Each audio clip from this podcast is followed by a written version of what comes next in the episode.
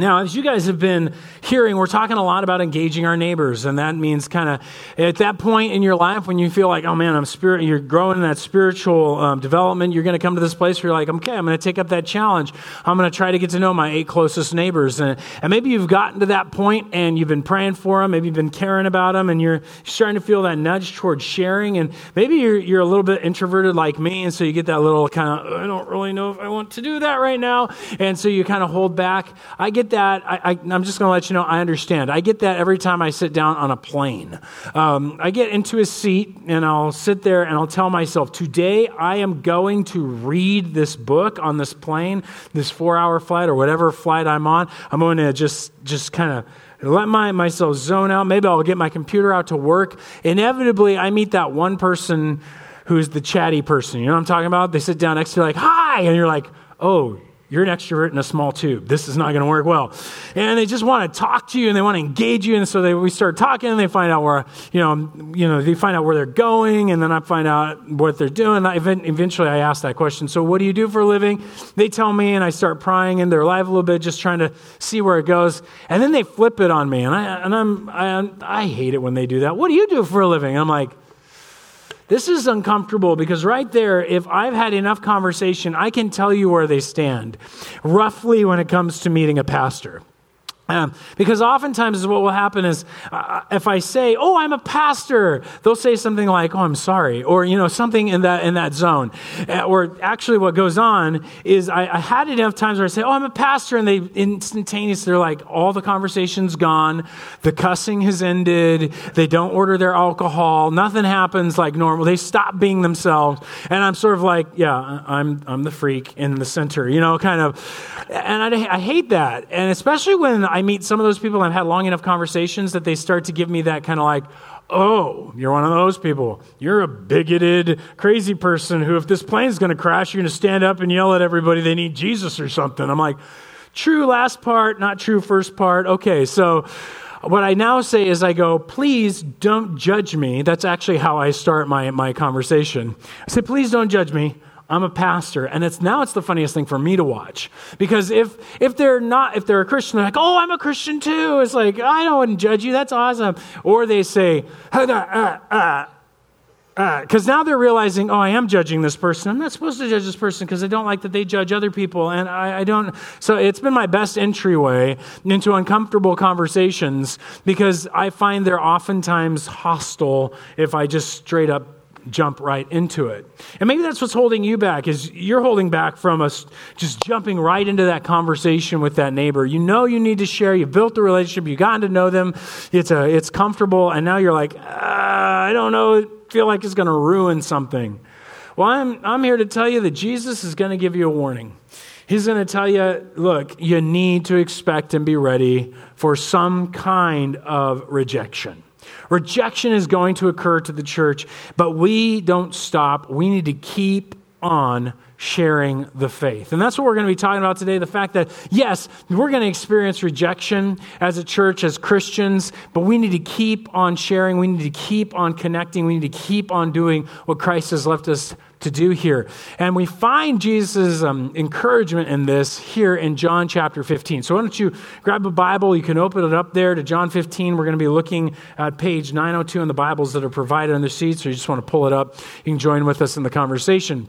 If you haven't been with us in John, Jesus is on the last night of his life. He is about to enter, he's about to be betrayed by Judas in the garden and be taken to be crucified. In the journey now, they've just finished the last meal he'll have with his disciples. He told them, hey, look guys, I'm going somewhere. I want you guys to love each other like I loved you. Freaks them out. And he says, don't freak out. Heaven's coming. I'm going to send you the Holy Spirit. All this good stuff's going to go on. I'm going to send you on my mission. God's going to empower you. And then last week we saw the way that is going to occur, and they're going to bear fruit in the mission of Jesus, is by, as Tim showed us very stealthily, that we are to abide in him, abide in his commands, and abide in his love. And so in this reality, we come to a place where we live in Christ and he dwells in us through his word and through our connection with him. And so it sounds so amazing. Like, we're going to have God in us. He's going to bear fruit through us. Our lives are going to be exploding with fruit. If it's not, he's going to lift you up. He's going to get you in a position to bear fruit. And it says, if suddenly Jesus goes, now, before you get way too excited, I need to remind you guys, you're going to experience a problem. Verse 18, he begins. He says, basically, in no short terms, actually, it's this. The church will lose the world's popularity contest. He starts off, if the world hates you, know that it has hated me before it hated you. If you were of the world would love you as its own. But because you're not of the world, but I chose you out of the world, therefore the world hates you. Remember the word that I said to you, a servant is not greater than his master? Well, if they persecuted me, they'll persecute you. If they kept my word, they'll keep yours. But all these things they will do to you on account of my name, because they do not know him who sent me. And so Jesus begins. He says, guys, yes, the church is not going to win any popularity awards amongst the culture. If you really want to understand, you're going to bear a lot of fruit, but this bearing of fruit is not going to happen easily. In many cases, and in most cases, the world is going to hate you. Now, that's a pleasant thought for the morning, isn't it? You can all go home now. Have a great day. No, Jesus is doing this on purpose because he needs to prepare his team. He needs to have them ready for the experiences that they're going to encounter. It would be negligent of Christ to send us out into his mission without telling us the kind of opposition that would happen. You see, the word world here is the typical word he uses often. So God so loved the world that he gave his son. And so this word world here is in context to the dynamic, interactive aspect of human beings in their sinfulness, creating a sinful culture. That was crazy. In other words, we make cultural stuff and we use it for evil reasons. Think about it. Is the internet not amazing? Amen or no? Amen. Is it sinful? No, it's not sinful. What we do with it is sinful. You see, the phone is amazing. Is it sinful? No, but it's what we do with it that is sinful. Television, same thing. Music, same thing. Gatherings, same thing. Government, same thing. You see, what's happened is we produce these things that are good and beautiful and right and in fact neutral and can be used for great good, but we twist it in our sinfulness. And everything humanity touches is twisted with sin. And so the way Jesus is saying it is this: the closer the church walks with him, the more controversial that church will be. You think about it, the closer a church agrees with Jesus, the closer a church walks in the way Jesus walks, they become controversial no matter what culture you live in. And this is why, because no culture is the Christian culture. No culture on this planet lines up exactly with the Bible. Our culture doesn't. Chinese culture doesn't, African culture or Ugandan culture, no other culture anywhere you can find lines up identically with the teachings of Jesus Christ. In fact, the closer the church walks with Jesus, the more likely that world, that culture, that combination of human sinfulness will react against Jesus. A, either against his love, or B, against his teaching. We could talk about his justice. We talk about a lot of things, but what's interesting is I see the rejection of his love or the rejection of his teaching very clearly. He's saying, who rejects Jesus' love? Everybody loves that Jesus loved people and he hung out with certain people. Well, the Pharisees didn't. In fact, when Jesus healed somebody, they didn't jump up and down and joy. They said, you did it on the Sabbath. You can't do that. Or when Jesus sat down and hung out with the prostitutes and the drunks and ate with them, they didn't go like, man, how'd you do that? We've been trying to reach those people for years to make them faithful Jewish people. No, they looked at Jesus and said, you must be a drunk yourself. Not everybody likes the way Jesus loves people. Not everybody engages as Jesus engages or cares about that.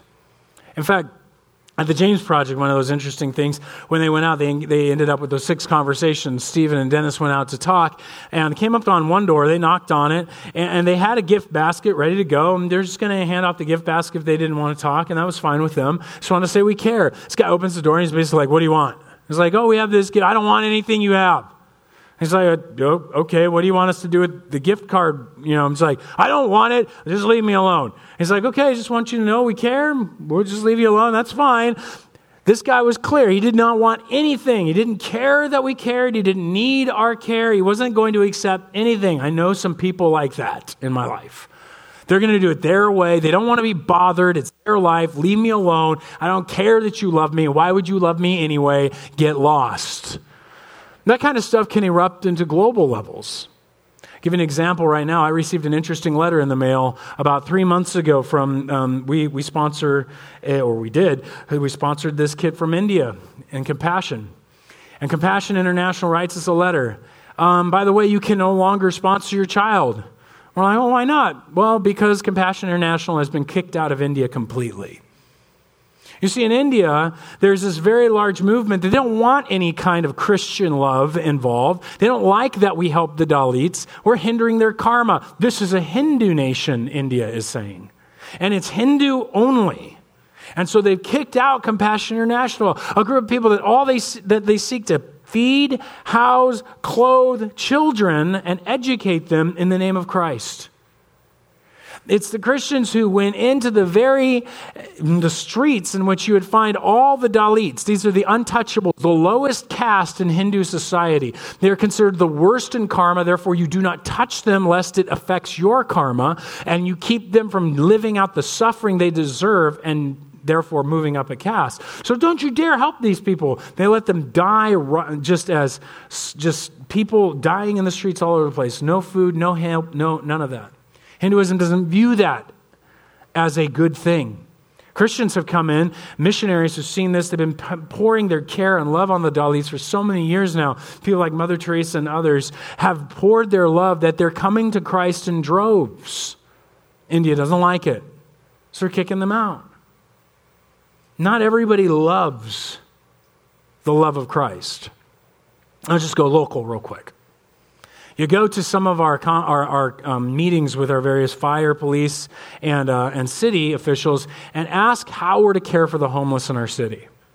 And what you will hear is, we want to care for the homeless in the city. That's great. We just don't want to care for them in our city because they understand the better you care for the homeless in your city, the more homeless you get. And so the churches are struggling. We're trying to figure out what to do because the city doesn't want them here. And we want to love them.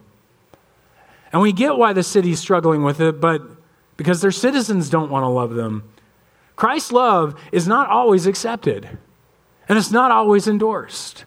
As much as we think it is, as much as we want to say it is, it's not. On the flip side, I see that Christ's truth oftentimes is the thing in our culture that rubs against it. It's something that is despised and disliked in many cases and has grown over the years. Once Christ's truth, you could say the Bible says it and people be like, awesome, no problem. Now it's changed even to the point where in our political system, it's gotten a little interesting. Some of you may be like, oh, that's ridiculous. We're not that bad off. Except when I see this, and this is not to knock Bernie Sanders in any way. This is simply to illustrate what has gone on. Last week, Bernie Sanders was on a panel along with other senators to interview a man named Mr. Vought. Now, Mr. Vought, was interviewing for the opportunity to be over the management and budget in the White House. So this is an appointment that they have to check off on. In the midst of this, a quote that Mr. Vought had made while he was at a Christian university that many of us know called Wheaton College. Wheaton University was a place that had erupted. It's probably one of the most conservative Christian universities and seminaries in America. And so they had a sudden eruption of conversation over what a Muslim knew and how much a Muslim knew because one of the teachers had wore a hijab and was trying to claim Muslims were saved too. And so he stood up for the Wheaton viewpoint in the text and in their theology, which honestly is the theology of our church. It said if you don't know Jesus Christ and you don't have him as your sacrifice, you are standing before God condemned of sin. And you can't know God. And so he pretty much just wrote that out and said Muslims before God wouldn't know God because they rejected Jesus Christ and therefore would stand before God condemned. Any Christian who knows theology says, yeah.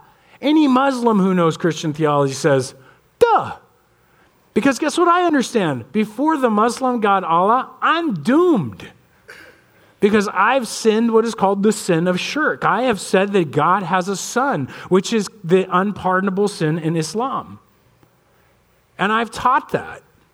Now, not all Muslims know that, but I do know that that's what their theologians teach. So it doesn't shock me if a Muslim tells me I'm going to go to hell according to their faith.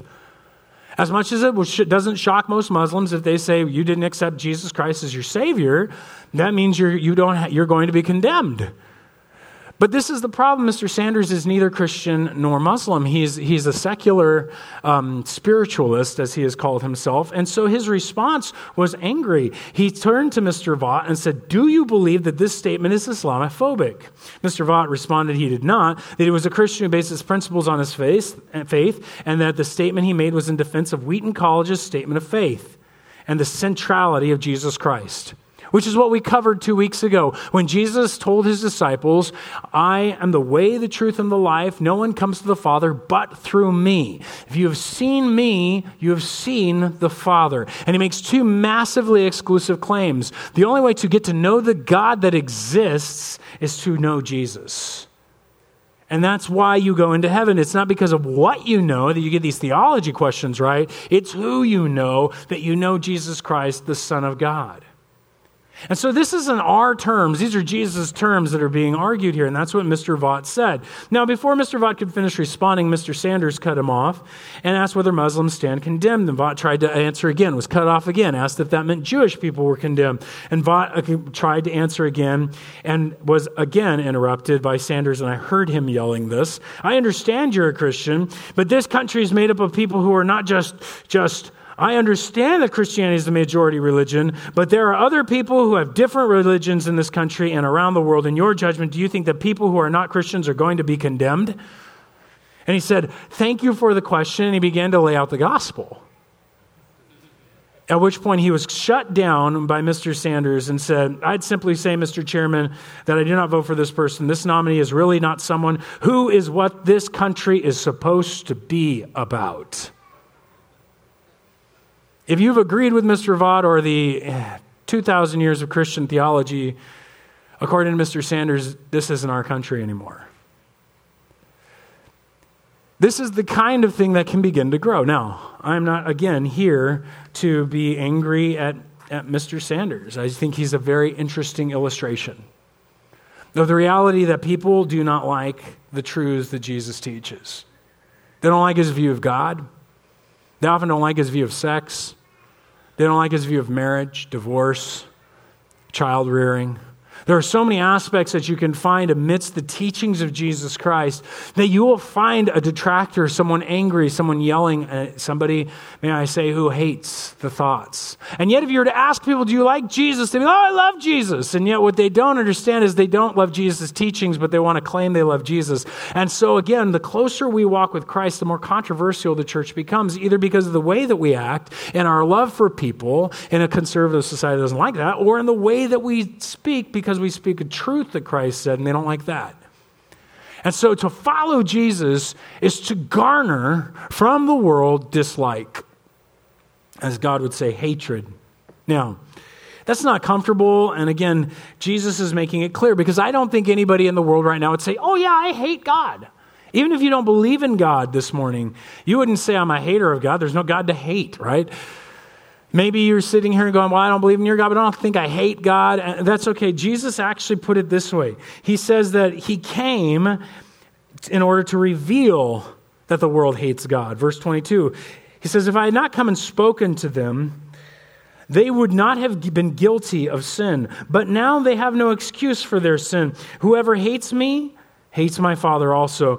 If I had not done among them the works, the miracles that no one else did, they would not be guilty of this sin. But now they have seen and hated both me and my Father. But the word that is written in their law must be fulfilled. They hated me without cause." What he's saying is, look, I came and the Jewish people, they didn't hate God. The Pharisees didn't hate God, but what he had to do is show up and do these miracles and teach these teachings to evoke their heart, to reveal it to themselves. And as you enter into the teachings of Christ, you enter into the love of Christ, and you see that he's willing to sit down and eat with homosexuals and hang out with them and make them friends and say, I like these guys, I want to be with them. That may evoke in you anger. That he would sit amongst Muslims and want to be their friends and hang out with them, that may evoke in you anger. That he would sit with the Hindus who are trying to kick him out and make friends with them and say, I like these guys, that may evoke anger. And yet at the same time may evoke anger when he says that homosexuality is a sin. And it may evoke anger in you when he says that the Muslim doesn't know God, or that the Hindu needs Jesus Christ to be forgiven of their sin. It's going to anger you. The world will reject something about him because he came to evoke it, to reveal it, to show it. Now, that's not fun. Well, that's not enjoyable. We're not here to do this, but he had to warn us. He had to show us. And how should we respond? Well, even when we're hated, we should continue to share Jesus as Jesus would. This is not an opportunity for us to yell and scream on Facebook at people. Don't be sending nasty letters off to Bernie Sanders. How dare you? That's not our job. We're here to love people as Christ loved us. We're supposed to not revile when we are persecuted. Christ stood before his false accusers silent, willing to take the pain, willing to take the blame. We as his church ought to represent Christ in the same way Christ represented himself. When we are persecuted, we bless. When we are reviled, we love. We speak truth with love. We don't back away. We don't get afraid because he sent us on the mission, and his mission is already working amongst us. Check it out how he shifts gears suddenly. He says, okay, the word that I written them, they hated me without cause. But, verse 26, when the helper comes, whom I will send to you from the Father, the Spirit of truth who proceeds from the Father, he will bear witness about me. This word bear witness means to share. He's going to speak about me. He's going to bring out the information about me. And what's crazy is the Spirit of God is already working on your block with your neighbors. He's already working on the streets of Corona, in the Temescal Valley, down in Elsinore. He's at work in the world. In fact, next week we'll examine this a little deeper. But he's out convicting the world of three things. He's convicting them of their sin. He's convicting them that they are distant from God. And he is convicting them that this world is messed up and headed in a bad direction. It's judged. And if the Spirit of God is working one of these ways, guys, we got to get into the streets. We got to connect with our neighbors. We got to get to know these people. The Holy Spirit's already out there working. He's already connecting. And so if he's already out there, we should be in prayer for our neighbors. God, show us what you're doing. Reveal to us how we can love them more. God, open their hearts up even further. We should be caring about our neighbors so we get to know what's going on, so we know better how to pray, what God is doing, where he's leading, how it's working. So when that time to bear witness, to share comes, it occurs because the Holy Spirit uses us to do that. Because he continued on in the next verse, and you also will bear witness because you have been with me from the beginning. The church's job is to bear witness. It is to speak about who Christ is. Now, Peter picks this up much later in one of his books, one of the books that he wrote in 1 Peter. Why don't you turn there with me as we dive into 1 Peter chapter 3. We're going to flip over to that. In 1 Peter chapter 3, beginning in verse 13, what you and I get is an encouragement by Peter to be engaged in our society with sharing. And he gives us a way to do this. He says, now, who is there to harm you if you're zealous for what is good? In other words, what police officer is going to pull you over if you're driving according to the laws and everything's right? They're not going to, even though my wife thinks they are. They're not going. My wife gets freaked out. She sees a cop. She's like, the taillight on. This was everything. What am I driving? All of you, sit down. Put your belts on now. You know, kind of freaks you out. She's like, got to find something wrong because they're going to pull me over. No, if you're doing everything right, they're not going to pull you over. If you're doing everything right, they're not going to hunt you out. If you're doing good, who's going to get on you for that? But even if you should suffer for righteousness' sake, because it can and will happen, you will be blessed. Have no fear of them, nor be troubled, but in your hearts, honor Christ the Lord as holy. In other words, put him first, make him the centerpiece of your heart and life and how you act and live. He is where you aim at.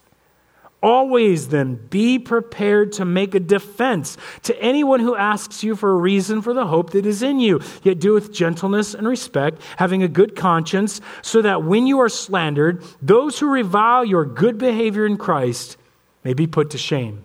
So Peter gives us three things to do. He says, number one, live a good life.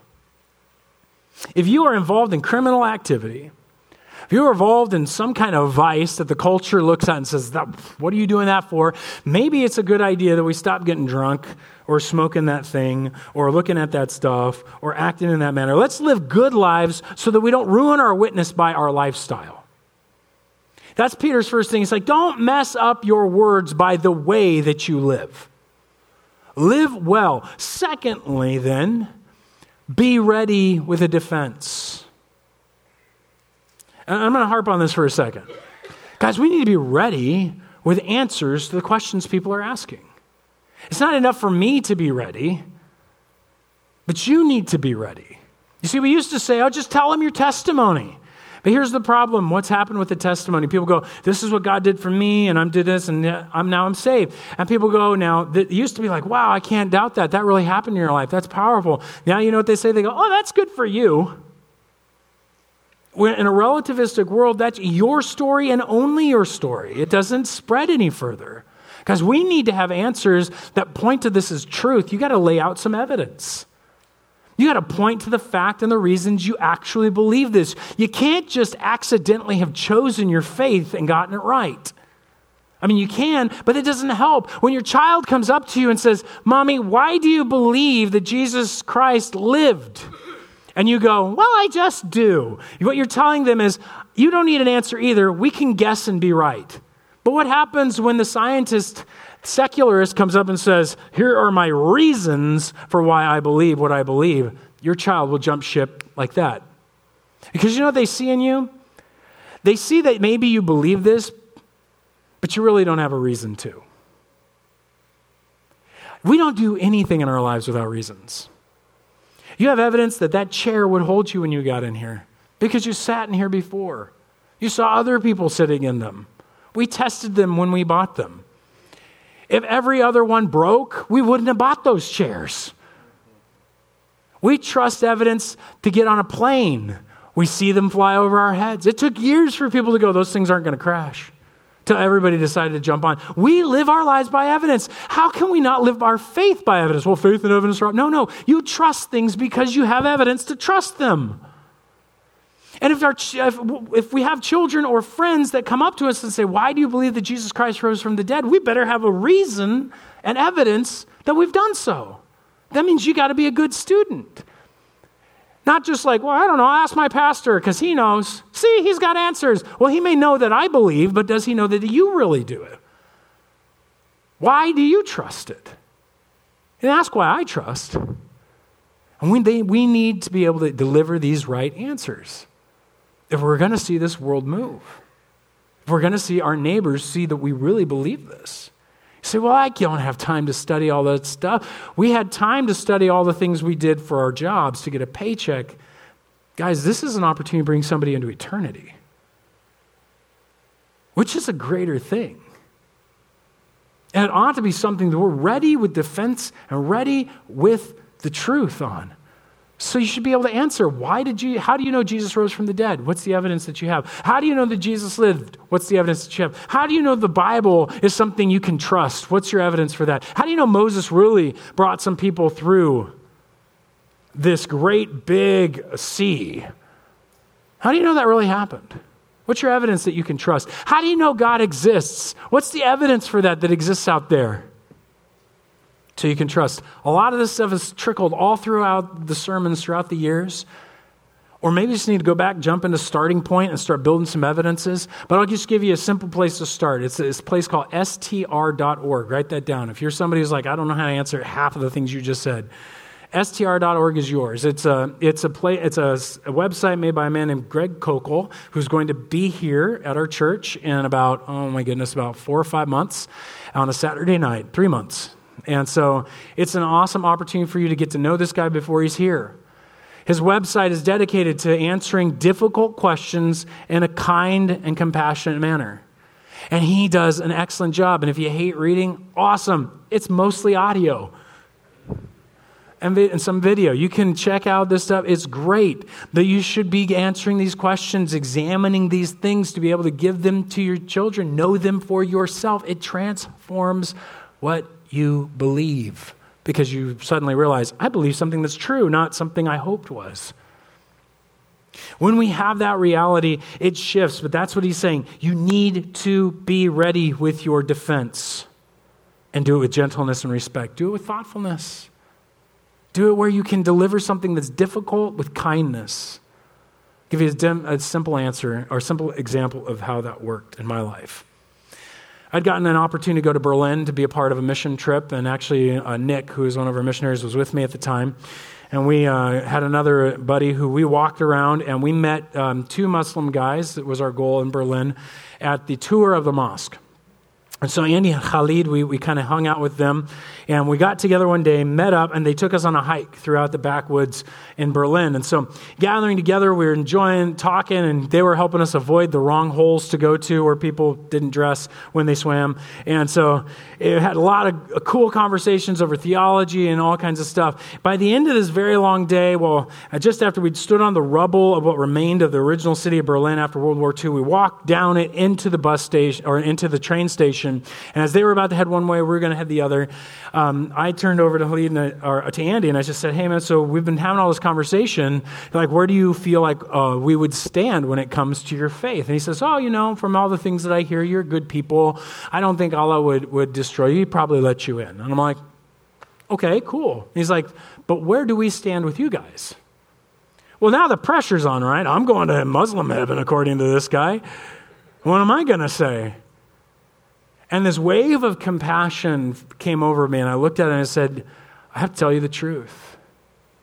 If you don't have a sacrifice to bear your sin away from you, you cannot have access to God, and you will be condemned. And I was nearly crying by the time I was done saying what sounds like extremely difficult words. He looked in my eyes and he said, thank you for being honest. I meet all your missionaries, and they won't say that. Guys, respect, because they're made in the image of God, we love them. But truth is to respect them as well. We don't shade and hide things. We don't need to. Yes, we have to learn to defend difficult doctrines that Jesus gives us. But they're his doctrines to defend, and he's given us plenty of information. We need to deliver them with gentleness and respect. And so that's why he's telling us this. He warned us. So we don't allow this persecution to stop us from living for Christ. He continues on in John with his point. He says, I have said all these things to you to keep you from falling away. His whole point was he didn't want us to be shocked and blown away and leave the faith. And then he goes on, he says, they're going to put you out of the synagogues. Indeed, the hour is coming when whoever kills you will think he is offering service to God. And they will do these things because they have not known the Father nor me. But I have said these things to you that when their hour comes, you may remember what I told them to you. He's saying, look, you're going to be kicked out. They're going to kill you. Oh, that's a wonderful thing to be told by your leader who has predicted the future before in your presence. And yet Jesus is very clear, you need to hear this because I don't want you guys to walk away. Too many people I have met have abandoned the basic fundamentals of the faith because they can't explain an answer or they're not winning the popularity contest in the culture. Whether it came to marriage or whether it came to the fact that we believe that sex belongs within the confines of marriage alone, everything out of that is sin. Man, I meet people weekly who are like, I don't know, I'm out. Or I don't know, I'm going to change they compromise their theology. I have yet to have met someone who's stuck to the word, though. Eventually they say things like, well, I'm a red letter Christian. I only read the red letters of the Bible. I've met people who say, well, that's the Old Testament. I go, are you kidding me? That's Jesus' Bible. That's what he read. You're going to kick out Jesus' Bible? Because we don't want to lose the popularity contest with the culture. Guys, we already will. It's been told to you by your Lord. He wants you to hear it, not so you'll compromise, but so that you'll trust him. Go to his word, find out where he's told you the truth, know how to argue the truth from the scripture and from reality, and bring that information together so you can stand firm as you represent Christ with love and respect, not anger and vitriol. No, we stand firm with love and respect. Guys, we have to know the word of God. You are people of the book. This is our scriptures, what he teaches us. And that persecution is going to come. It's going to grow. It's going to be on us. It already is. It starts with a pushback by a culture. Then it shifts into a very clear rejection by the culture until it becomes physical.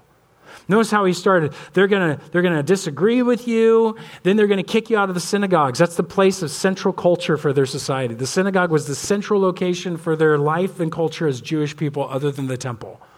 They're gonna kick you out of the community center, and then they're gonna kill you. We've already crossed the pushback line.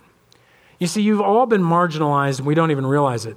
Try going to work this week at your business planning meeting and say something like, well, you know, the Proverbs advise us that we should do this. I bet they'll tell you, you know, you need to keep your religion at home. This is a religious-free zone. Da-da. You know what that's called? Marginalization. They're telling you that your faith has to be personal. Guess what the Bible's telling you? Your faith touches everything. They're wrong. Your faith isn't personal. It's not just yours and stays at home or stays at church. No, the Bible teaches you your faith goes into every nook and cranny of every aspect of civilization. And praise God it did, because it fought off all kinds of evils in this world. And they want to tell you, keep it at home. No. Now you can be wise. You don't have to say the Proverbs. You can say, hey, there's some wisdom that I picked up, and it says this. And they'll be like, ooh, that's great, because you don't tell them it's the Bible. They don't know the Bible. You smuggle the Bible in all day long if you want to. But for us, the Bible's our centerpiece. You'll watch, they'll marginalize you. You are not allowed. There's a couple right now that, we know of one lady who lost her right to own her own bakery and run it the way she wanted. We know there's a person in Vermont right now who's lost his right to sell blueberries in a city at a farmer's market because he wouldn't open his property up for certain kinds of weddings, even though he doesn't live in that city. There are these kind of things that are coming down all over the place around us. Yes, marginalization has occurred. Rejection is already beginning. Eventually, outlaw is where it goes to. May not happen in the United States, may take decades, but it's on the journey. But our brothers and sisters around the world are facing this kind of harassment every day. According to Voice of the Martyrs, Christian Solidarity, Open Doors, three different organizations that monitor Christian persecution, 2017 or 2016 was the worst year of persecution ever in the history of Christianity. And that only beat 2015, which was the worst year, which was beating 14 and beat 13 and beat 12. I think it's been the last 7 years have been the worst 7 years for Christian martyrdom in the history of the church. The population begins to show you, as Pew Research did, 145 countries, that 75% of the known countries harass their Christians. 600 million Christians are not allowed to celebrate on their God on Sunday on this planet. They're not just receiving pushback, they're receiving legal restriction, let alone that ISIS has now bombed 4 times in the last few months Coptic Christians in Egypt in order to bring them and get them out of Egypt. The persecution in the Middle East has been so severe, they're asking, where are all the Christians going? It's become the evaporation of the Middle East. 1.5 million Christians lived in Iraq at the end of the Iraqi war. After the persecutions, it is down to 300,000 known Christians. 2.5 million lived in Syria before the revolution. It has been cut in half. Let alone, we're not even talking about the Chinese crackdown that just has begun to ramp up in the last few months over kicking out anything Western, what India is doing with Hinduism, let alone Pakistan and the rest of that group, and Russia's very clear denial of evangelical Christianity. Along with the secular movements in the West, Boko Haram in North Africa, the genocide of Christians in South Sudan. It goes on and on and on and on. Our brothers and sisters are dying for the very faith that you and I get to celebrate every single day of our lives. Does this mean we should stand up and yell and scream and be angry? No, I think we need to pray like crazy and engage those ministries that are helping. We need to be praying for our brothers and sisters to hold firm. We need to be praying that the gospel erupts, because the blood of the martyrs is the seed of the church. Because in these very locations is also an explosion of the faith. Africa is rampantly growing in their Christian faith. Muslims are coming in droves to Christianity. You see it exploding in Russia and in China. You can't stop the gospel. And as the pressure builds, this is why I'm telling you, this is not a message to make you fear. This is a message to make you strong. The Holy Spirit is already dwelling in you, already doing the work, already calling you forward. Don't be a jerk. Don't be mean. Stop using Facebook and Instagram as your personal rant session. No, it is time to love, to share, and to press the message of grace into a culture that needs it desperately.